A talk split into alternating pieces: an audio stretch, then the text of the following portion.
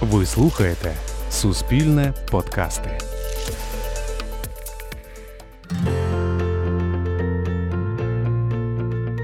Вітаю! Подкаст Емоційний інтелект знову з вами. І сьогодні у мене в гостях Артем Осипян, психотерапевт, член Національної психологічної асоціації. А говорити сьогодні ми будемо про залежності, чому вони виникають та як впливають на нас.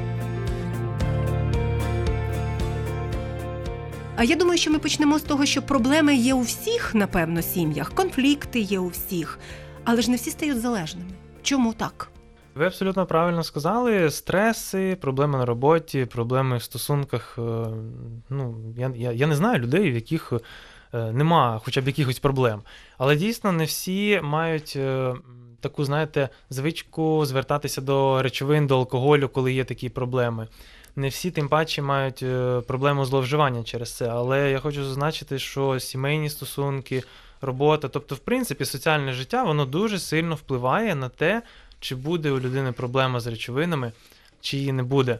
І насправді тут, е, якщо розмірковувати на це питання, чому да, деякі з нас, хто мають такі самі людські проблеми, звертаються до речовин, то це, знаєте, така, я би сказав, е, ну, якась авоська, знаєте, не зрозуміло, порветься вона, якби не порветься. І е, багато людей звертаються до речовини. І факторів дуже багато, генетика В першу чергу, звичайно, фізіологія. Бо є люди, які більш толерантні до алкоголю, наприклад, менш толерантні. Є люди, які гостро реагують на певні психоактивні речовини, наркотики ті самі, є менш гостро. І це також впливає. Однак, в першу чергу. Е, стосунки, звичайно, стосунки, і я як людина, яка ну, багато працює з залежними, я розумію, що стосунки з близькими напряму впливають на те буде в людини залежність, е, наскільки вона буде е, така довга, я би сказав, не, не, вирішена. Тому стосунки, звичайно, дуже сильно впливають. І е, насправді рівень соціального життя так само. Е, не секрет, що люди, яких рівень матеріального життя вищий, вони більш вірогідно зможуть е, швидше побороти свою проблему. Тому mm-hmm. не треба забувати і про загальний рівень соціального mm-hmm. життя. Тому іноді, звичайно, і держава має допомагати нашим громадянам. Я на цьому часто роблю акцент. І, звичайно, якщо ну, змоделюємо просту ситуацію, у людини проблеми на роботі. В одній людині є підтримка в сім'ї, незалежно від того, втратить вона роботу, не втратить, а в іншої нема. Хто більш вірогідно буде зловживати? Очевидно, той, хто залишається на сам на самоті з проблемою. Абсолютно. Да, абсолютно вірно. Тому, е, звичайно, проблеми можуть бути різні, але те, наскільки ми самі знаходимо людей, знаходимо підтримку. Да? Бо іноді людей нема, але це не означає, що я маю залишатись сам зі своєю е, бутилочкою піва. Я маю шукати іноді людей, я маю шукати підтримку, я маю е, соціалізуватися. Тому треба іноді, звичайно, тут важлива річ, хто бере на себе відповідальність за своє здоров'я і психіку, хто не бере. І тут дуже багато факторів. Знаєте, їх настільки багато, щось куди не розвернись.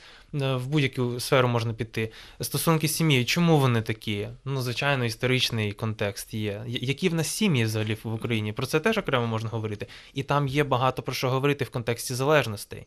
Бо, вибачте, але наша країна в цілому переходить з більш авторитарного режиму до більш такого, знаєте, від колективістичного до індивідуалістичного, де е, Радянський Союз було всім, да, там і партія одна, і все одне. А зараз люди більше, знаєте, такі Е, ну, самотні в якомусь сенсі, відчувають себе самотніми. І для того, щоб почати відчувати задоволення в індивідуалізмі, в свободі, має пройти час. А деякі сім'ї досі живуть за радянською системою, де ми всі прямо ось такі дружні, що аж душимо один одного. І через це, зокрема, е, така проблема залежністю, бо нове покоління вже хоче більше свободи, а старе ну там трошки інакше. І через це виникає те, про що ми сьогодні будемо говорити. Зокрема, про співзалежність, угу. про те, як сім'ї впливають на цей процес. Тому це дуже цікаве питання. Я тут слухаючи вас, подумала, що так. Ми інколи навіть е, не всі знаємо, що робити з власною свободою, та тому що це якраз те, що тягне, е, коли в тебе немає чітко розписаного графіка, і ти сам собі, ніби господар чи господиня, то велика відповідальність на те, що ти далі робиш із своїм життям.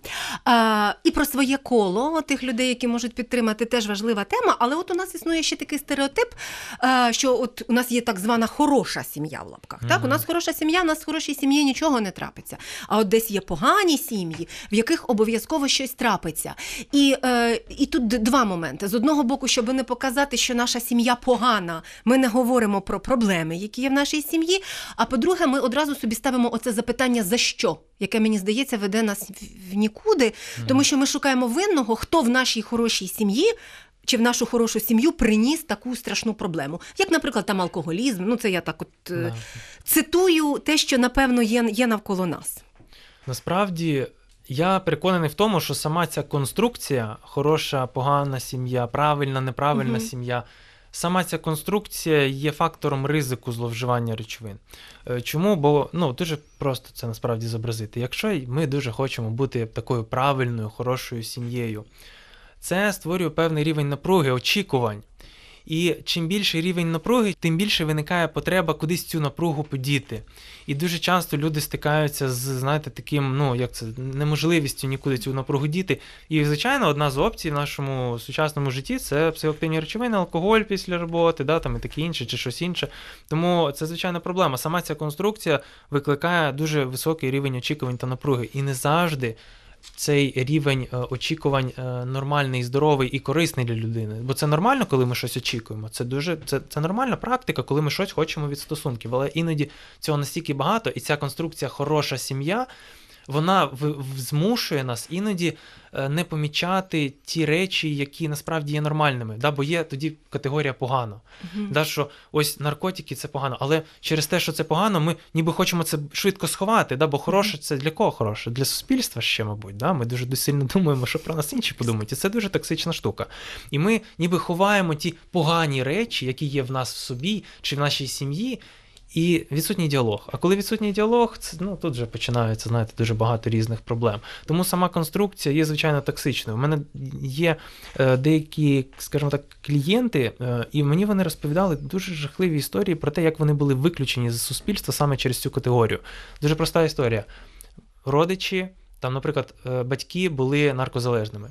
В школі всі на цю дитину да, Показували тикали. пальцем. Абсолютно. Він, е, вибачте, за жахливий термін, син наркоманки, Мгм. з ним не спілкуюся, у дворі з ним не спілкуюся. І що ви думаєте, сталося з цим сином? Він почав рано чи пізно сам вживати наркотики через самотність, через певні речі. Таким чином, ми, знаєте, потрапляємо в соціальну таку е, воронку, в такий цикл, який треба якось розірвати. А розірвати як? Розірвати тим, що перестати ділити людей на хороших, поганих. Сім'ї нормальні. Ось це важливо. Бути нормальною сім'єю, а не хорошою чи правильною. А нормальна сім'я, ми ніколи не знаємо, що може в нашій сім'ї статися. В кого може бути психічний розлад, чи проблеми з речовинами, чи якісь там, знаєте, соціальна невдача. Ну і що? Сім'ї різні, різні, рівні, нормальні. Це та цінність, яку б хотілося більше відчути в нашому суспільстві. Бо ця знаєте, ідея, хороша, правильна сім'я, вона загнала нас до такого невротизму колективного, що вже хочеться звідти, якщо чесно, якось вибратись. Тоді давайте поговоримо про ознаки чи дзвіночки, що щось не так. Я зараз не скажу, що сім'я погана. Я скажу, що щось не так в стосунках. Я почула, до речі, слово нема діалогу, і мені здається, що це вже така ниточка, та, яка Абсолютно. може показувати про те, що щось немає. Чи можна говорити про те, що є якісь дисфункціональні речі, які просто заважають цій сім'ї розвиватися як сім'ї, не обов'язково в партнерстві. Там ще ж і діти можуть додаватись, якісь бабусі, дідусі, там брати, сестри. Мгм, Я не знаю, мгм. сім'ї великі бувають, менші бувають, різні. Да. Е, От які ці ознаки, що щось не так? Е, ну, знаєте, їх теж насправді їх дуже багато, але якщо так знаєте, залишатись на загальному рівні, так подумати, то в кожній сім'ї, ну що, що таке сім'я? Це наявність, е, в принципі, окремих індивідуумів, це окремі люди, які сполучені, які об'єднані ось власне цим розумінням сім'я. І, і сім'ї ж моделі сімей вони дуже різні. У нас да, закорініла така традиційна сім'я, як ідея. Це ми всі разом, вечерюємо разом і таке інше. Але насправді Однаково якщо- думаємо, Однаково думаємо, в нас нема да, одна політична позиція. Голосуємо однаково на да, виборах. Да, да, не, не дай Боже за різних кандидатів, тобто єдність ця, знаєте, хвороблива. Але нормально бути різними знову ж таки. І у кожної людини в сім'ї, будь-якого формату сім'ї, є різні потреби. І проблема, ця дисфункція, про яку ви сказали, вона виникає якраз тоді, коли одна людина свої потреби задовільняє за рахунок, е, скажімо так, е, за ціну потреб іншої людини. Ніби якщо моє благополуччя важливіше за твоє. Да? Ну, найбільш, мабуть, на жаль, розповсюджено в нашій сім'ї, це, наприклад, да, як то кажуть, співають в пісні This is man's world. Да? Це Так, світ чоловіків. Чоловіків. Коли чоловік працює, дружина. Е, да, і насправді є ж дві ситуації: ситуація, коли це нормально, і ситуація, коли це ненормально. В яких випадках це ненормально? Дуже просто. В першому випадку є сім'ї, де е, насправді дружина е, хоче виконувати більше сімейну функцію. І це нормально, якщо вона цього хоче, якщо вони домовилися, і йому про це окей, і їй про це окей. А в іншому випадку, наприклад, вона хоче працювати і реалізовуватися. А чоловік е, більш такий патріархальний, да, каже: Ні, я буду працювати, я ж чоловік. Да? І він і сам на певному етапі буде від цього страждати. І вона. Ось проблема, ось конфлікт, нема діалогу, е, хтось має потребу, і вона чомусь вважається важливішою за потребу іншої людини. Ну і тут же, знаєте, речовини, е, психоактивні алкоголь чи будь-що, воно в, в, може різну функцію виконувати. Відсторонитися від цього, знаєте, такого ніби конфлікту, який не вирішується постійно. Так, коли нема компромісу, це жахливо. Коли нема компромісу, люди дуже часто звертаються до речовин, бо, бо напруга нікуди не дівається. Компроміс це відсутність домовленості, це відсутність того, що ми один одного розуміємо, і ми можемо піти на ну, на якісь поступки. Нема поступків, є радикальні рішення, є радикальні емоційні імпульсивні рішення на по типу напитися, по типу накоритися чи там ще щось. Тому це знаєте, як причина-наслідок. Причина-наслідок. Е, в школі ще на ранньому етапі має бути якась профорієнтація, має бути психпросвіта, да, психоедукація, мають бути профілактичні заходи. І, звичайно, дуже часто проблема. Виникає через те, що людина або не розуміє, чого вона хоче, або або не знає, як це нормальним способом якось досягти, mm-hmm. як домовлятися, як домовлятися з батьками, бо це теж дуже важливий скіл насправді для підлітків. Не коли батьки не можуть, да, вже втрачають контроль над підлітком. Це постійно відбувається насправді.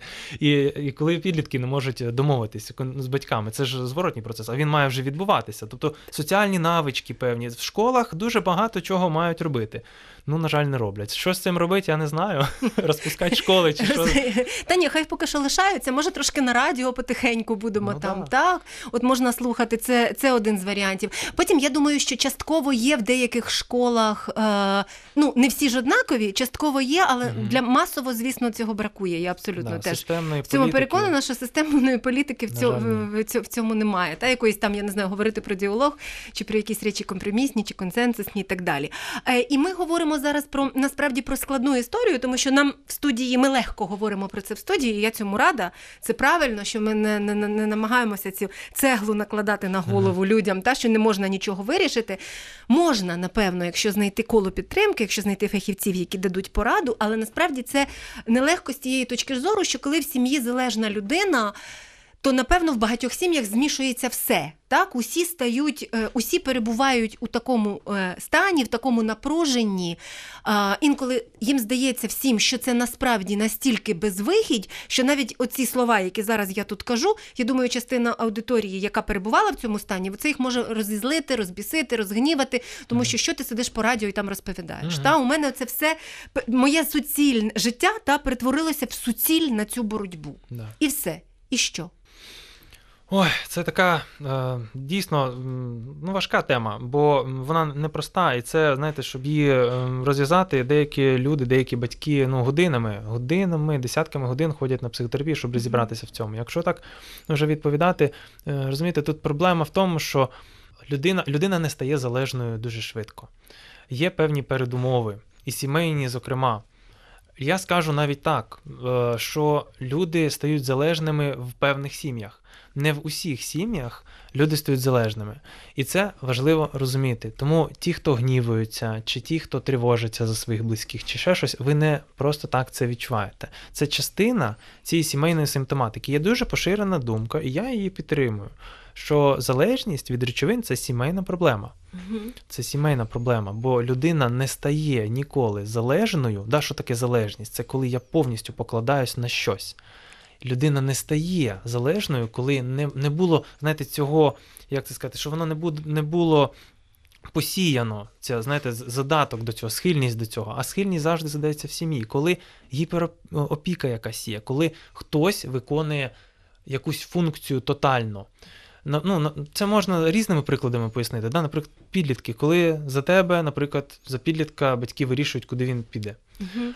Така ніби, да, ну, ну можна ж ніби з цим жити, але це може спровокувати залежність. Чому? Бо батьки тотально, тотально на себе перейняли дуже важливу функцію здорової повноцінної особистості. Це аутентичність, це можливість вирішувати і самостве... ну, як це самовиражатися певним чином, вирішувати, хто ти, чим ти хочеш бути, яким ти хочеш бути.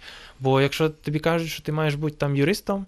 Ну, в тебе виникає що? В тебе виникає конфлікт, напруга. І знову ж таки, ми повертаємося до неможливості дістатися компромісу і задовільнити свою потребу.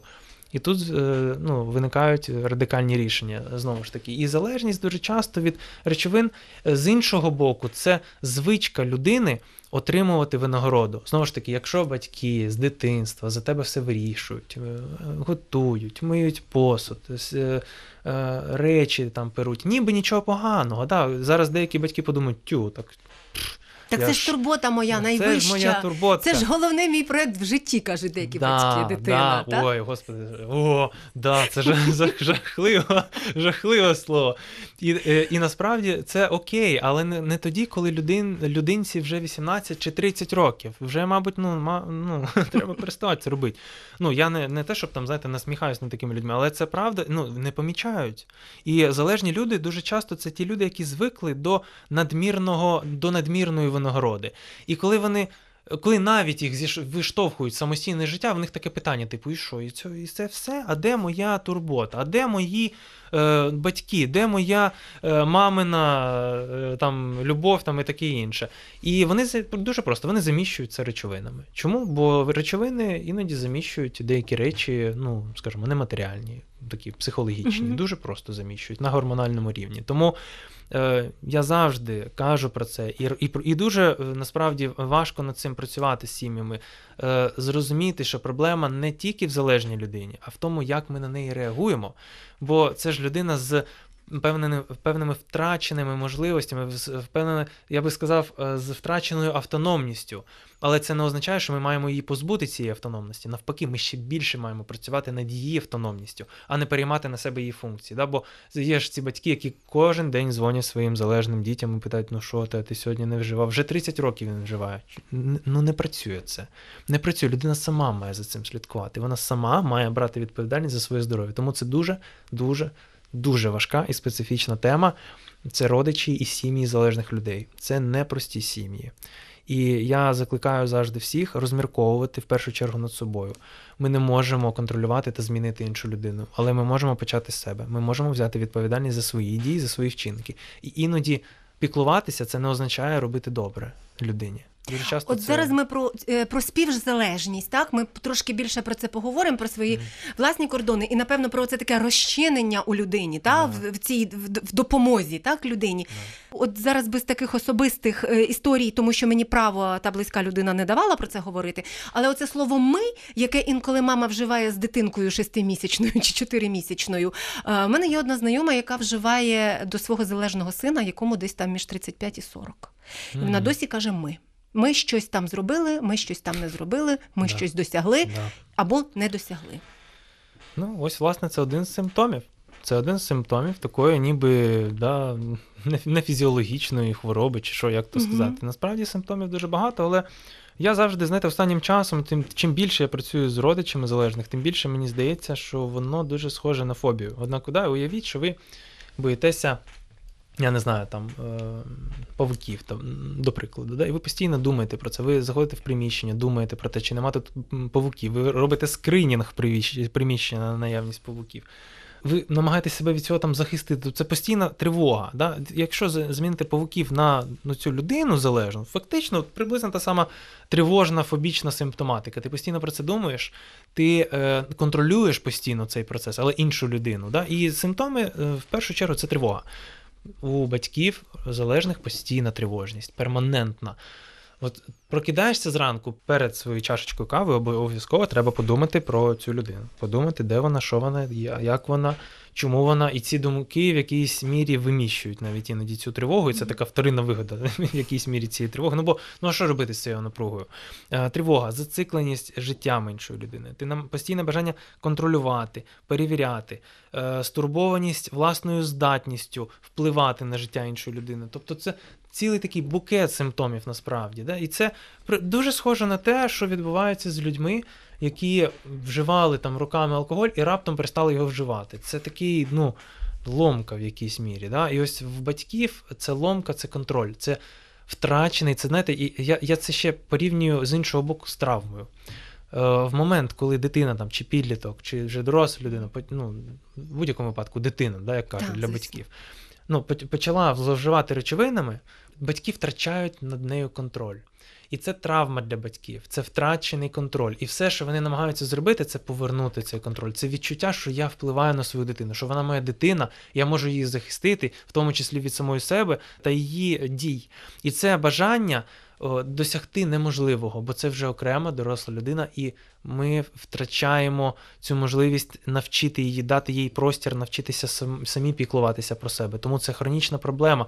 І люди живуть в цьому роками, і проблема загострюється, бо чим більше батьки стурбовані мною, тим більше я переконуюся в тому, що ну якби нікуди вони не дінуться. І я менше думаю про свою власну автономність в певних питаннях. Да? Бо батьки ж не просто думають. Ладно, якби батьки просто думали, господи, взагалі не було б проблем в світі. Е, батьки ще намагаються втрутитися, діяти, попереджувати, контролювати. І ось це іноді проблема. Іноді це не допомагає, не варто знецінювати е, роль та турботу батьків. Але в випадку саме в випадку людей з залежністю цього настільки багато, і воно настільки недоречно, що людина просто стає, ну вона, вибачте, інвалідизується турботою батьків. І це проблема. І е, власне те Артеме, що ви зараз кажете про цю надмір турботи, я тут думаю, з одного боку, я зараз скажу абсолютно неприйнятну в українській культурі річ угу. це е, зібрати речі і сказати, що я далі вже не можу, і далі ти сам або далі ти сама, угу. і ніби як виставити за двері. А з іншого боку, це втрата кола підтримки. Чи це якось не так сприймається? Тобто, от де тут оця межа, де ти підтримуєш людину, намагаєшся їй допомогти вибратися, а з іншого боку, ти все-таки кажеш, що зрештою є мої інтереси, я своє життя гроблю, як у нас кажуть, та вибачте за прямоту, на те, щоб щось зробити з тобою, а результату це не приносить. Ви знаєте, відповідаючи на це питання. Е, знаєте, нема ж насправді взагалі е, такого, як би сказати, ліків від співзалежності. Нема лікування ну, цього недугу, цієї хвороби. Єдине, єдине, що радять е, батькам співзалежних людей, це психотерапія, власна психотерапія, при цьому спрямована на повернення власних кордонів. Тому те, що ви сказали про зібрати речі, це може бути правильним рішенням, якщо це рішення захищає власні кордони. Да, батьки є батьки, вони дуже прив'язані до дітей. Однак ви ще й окремі люди, у вас є своє життя, і дитина. Це лише частина вашого життя. Якщо ця дитина руйнує всі інші опції вашого життя, ну то може не треба так сильно зациклюватися тоді на цій дитині. Можливо, якщо ви повернете собі власну дорослість, да? бо є ж ну, три ролі: да? дитина, угу. дорослий і батьки. Поки батьки залишаються на ролі батьків, дитина залишається в ролі дитини. Класичний 50 їй, чи 30, чи 15. Да. Неважливо, Вік біологічний тут, причому взагалі немає сенсу. Та. І іноді, якщо ми хочемо, щоб інша людина повернулася до позиції дорослий, батькам треба спочатку повернутися до позиції дорослий. А повернутися з позиції від батьків до дорослої людини це змінити стосунки з людиною, сказати: слухай, ти якби живеш тут да, з нами, і нам ну, якби це вже некомфортно, бо ти тут ну, якби чудиш. Давай-ка шукай своє інше місце. Мама і папа, якби це ще й чоловік і жінка, і нам теж потрібен простір, а не 30-річна дитинка. Да? І іноді зібра, збери речі і йди звідси, це нормальна реакція на поведінку залежної людини, яка порушує ваші кордони. Тому робота, психотерапевтична робота над поверненням власних меж, кордонів. Е, робота над власними потребами, не потребами дитини, а потребами власними це психотерапія людей співзалежних. От звучить дуже добре, реалізувати складно, тому що mm-hmm. я от зараз уявила е, себе в ролі мами, будь не, не, не хочу уявляти чесно якоїсь складної історії, тут особливо сидячи в ефірі особистої там, так, але уявити себе на місці мами, я мама, і мені легко уявити себе на місці мами. І позбутися від думки, що я не здала мама, якщо в мене дитина щось робить не так в своєму житті дуже важко. Це головне те, з чим ми там живемо усі ці роки, будь тій дитині чи 15, чи 30, чи, чи 50 і так далі. Тому що я не здала мама, я щось зробила не так. Це відчуття провини. Але з іншого боку, е, в цьому відчутті провини, скажімо так, першопочатково до цієї відчуття провини це викривлене, хворобливе таке старе, старе, застаріле розуміння батьківства. Батьківство обмежене, дуже обмежене, воно не абсолютне. І коли ми вважаємо, що ми абсолютні як батьки, ну тут, знаєте, вже може стільки хвороб на це е, нанизитись, що я навіть не уявляю. Тому е, тут, знаєте, важливо. Е, дійсно іноді полікувати власне переконання щодо власного батьківства. Ну нема абсолютних батьків. Батьківство не абсолютно. Ми не можемо вплинути на все. Ми не можемо проконтролювати все. Дитина, ну скільки часу, чим більше доросла людина, дитина стає, тим більше часу вона проводить десь в іншому просторі. Е, Школа, друзі, е, університет, хобі, якийсь там власний час батьки з кожним роком впливають на дитину все менше і менше, і вона більше і більш автономна. І іноді проблема це не тільки відображення насправді там позиції батьків, не тільки. Е, батьки це, як я люблю казати, файний дорадчий орган, е, особливо в підлітковому віці. Це не є там армія, да, там, що слухайся і тільки так. Да, І це не є там, що ви там чужі люди, але це такий дорадчий орган. Це добре, коли дитина може прийти порадитися, поспілкуватися, отримати розуміння, якесь там ну, заохочення, схвалення чи конструктивну критику і таке інше. Тому е, тут е, відчуття провини виникає через хибне уявлення, е, яке треба руйнувати ще там. Е, що я да, там маю, ось я маю там все контролювати, і я маю все там попереджувати, таке інше. Це неправда. Батьки це ну, це не як це сказати, це не супергерої, як би там не хотілося. Це не міфічні якісь істоти, які можуть на все вплинути. Тому ми, ми просто люди, ми просто батьки. І треба це розуміти, що іноді проблема моєї дитини це не 100% моя відповідальність. Е, я, е, готуючись до сьогоднішнього ефіру, знайшла в інтернеті такий термін алкоголізм вихідного дня. У мене є один знайомий, який працює в офісі з 9 до 18, знову ж таки, оминаючи особистих історій, так тільки, е, але процитую, він мені каже, Таня, ти не можеш уявити, як п'ють люди, які працюють в п'ятницю, суботу і неділю, ті, які постійно перебувають під тиском в офісі з 9 до 18, не маючи можливості десь там відхилитися від свого робочого дня, так особливо ще якщо атмосфера не дуже хороша в цьому офісі. І потім от нас там випускають на свободу після 18-ї у п'ятницю. Я розсміялася так, а він мені каже, це не смішно. Моє життя в цьому проходить. Угу. І ця річ насправді е, вона вона, вона важлива. Вона важлива, тому що інколи ми не просто живемо в сім'ях, де ми не поговорили. Ми ще й працюємо на роботах, які ми ненавидимо. Правда? Ну, я слава Богу, дуже люблю свою роботу. Так і я ж. Ми дамо поради тим, хто не любить. Е, звільнитись. Просто зібрати речі, звільнитись і взагалі там будь-що. Ну, це так, грубо кажучи. Розумієте, чим більше в нашому житті є того, що ми не хочемо робити, але треба, тим більше в нашому житті буде виникати те, що ми хочемо робити, але не можна. Е, це дуже пов'язані речі. Тому е, насильство над собою, звичайно, буде призводити до втрати самоконтролю потім в період відпочинку, розслаблення і такого іншого. І іноді це відбувається через алкоголь, але і не тільки насправді. Тому е, алкоголізм вихідного дня це наслідок насильства над собою в будні дні. І тут треба змінювати чи кордони з роботодавцем, чи змінювати роботу знову ж таки, але не насилувати себе, бо це дуже може дорого коштувати. Ну нема безвихідних ситуацій. Можна домовлятися. Я взагалі за те, щоб е, у людей була можливість брати відпустку е, по причині е, психічного здоров'я. У нас цього ще нема в кодексі цьому угу. трудовому. На жаль, я б хотів, щоб воно там з'явилося. Так, доки не заболить голова, нога чи живіт, ми не можемо угу. сказати, те, що у нас якась така стресова ситуація, яка просто заважає якості цієї роботи. Да, да, да, да. Тому ну, це про те, як би контролювати. Е, власний рівень енергії і задоволення. Да? Бо якщо розділити те, як ми працюємо за школою від мінус 100, де в нас взагалі немає енергії, до плюс 100, де ми дуже натхненні, то дуже часто люди перекидаються і одразу потрапляють в мінус. І беруть цю енергію в борг, в алкоголі чи в якихось інших наркотиках чи речовинах. Дуже важливо слідкувати за своєю енергією і ще й залишати енергію на відпочинок, бо відпочинок вже може бути активним.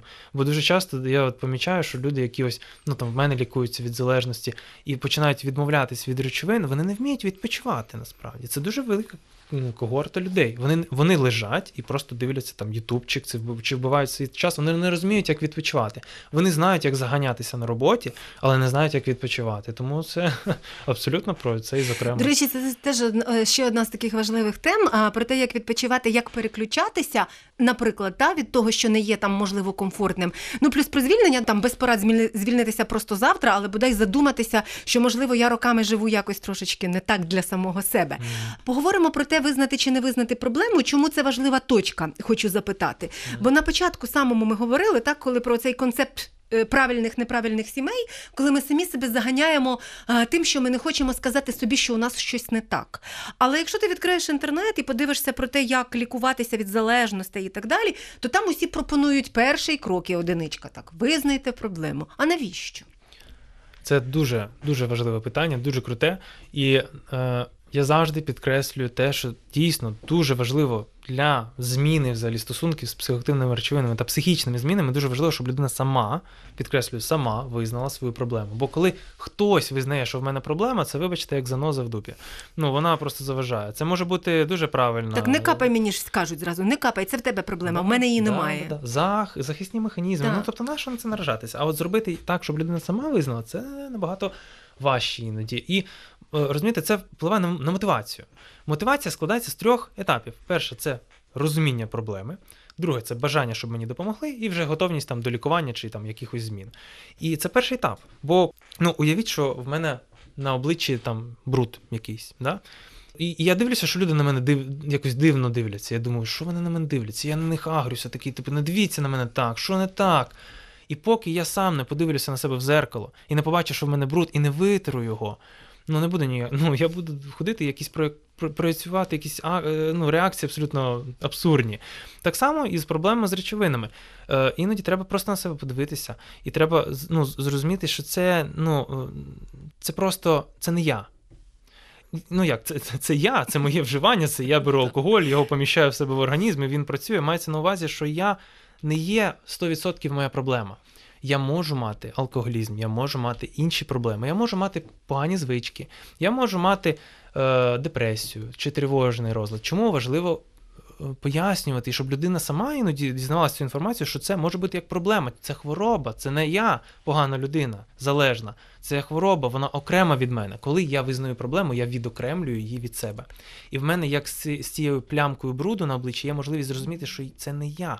Це проблема, над якою треба працювати. Лише плямку, плямку бруду можна просто витерти, а тут треба трошки довше попрацювати. Ну, набагато іноді довше. Але це не суцільне я, це частина мене, яку можна виправити, з якою можна працювати.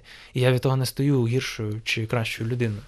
Це просто частина, яка може бути в будь-якого з нас.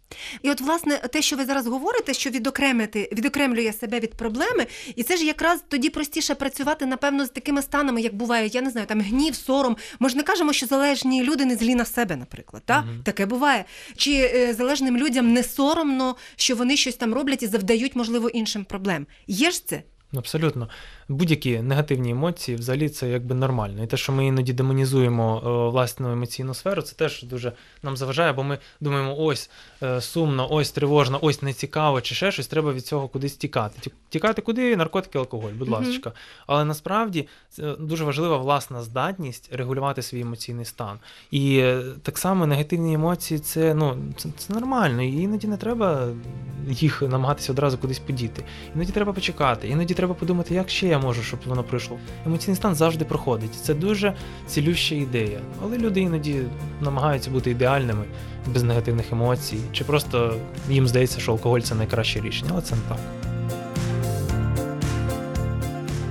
Дякую за цікаву розмову нашому гостю. І думаю, залишилося ще так багато запитань, до яких ми обов'язково повернемося у наступних випусках. А поки що підписуйтесь на емоційний інтелект щоб споживати корисну та цікаву інформацію і надалі.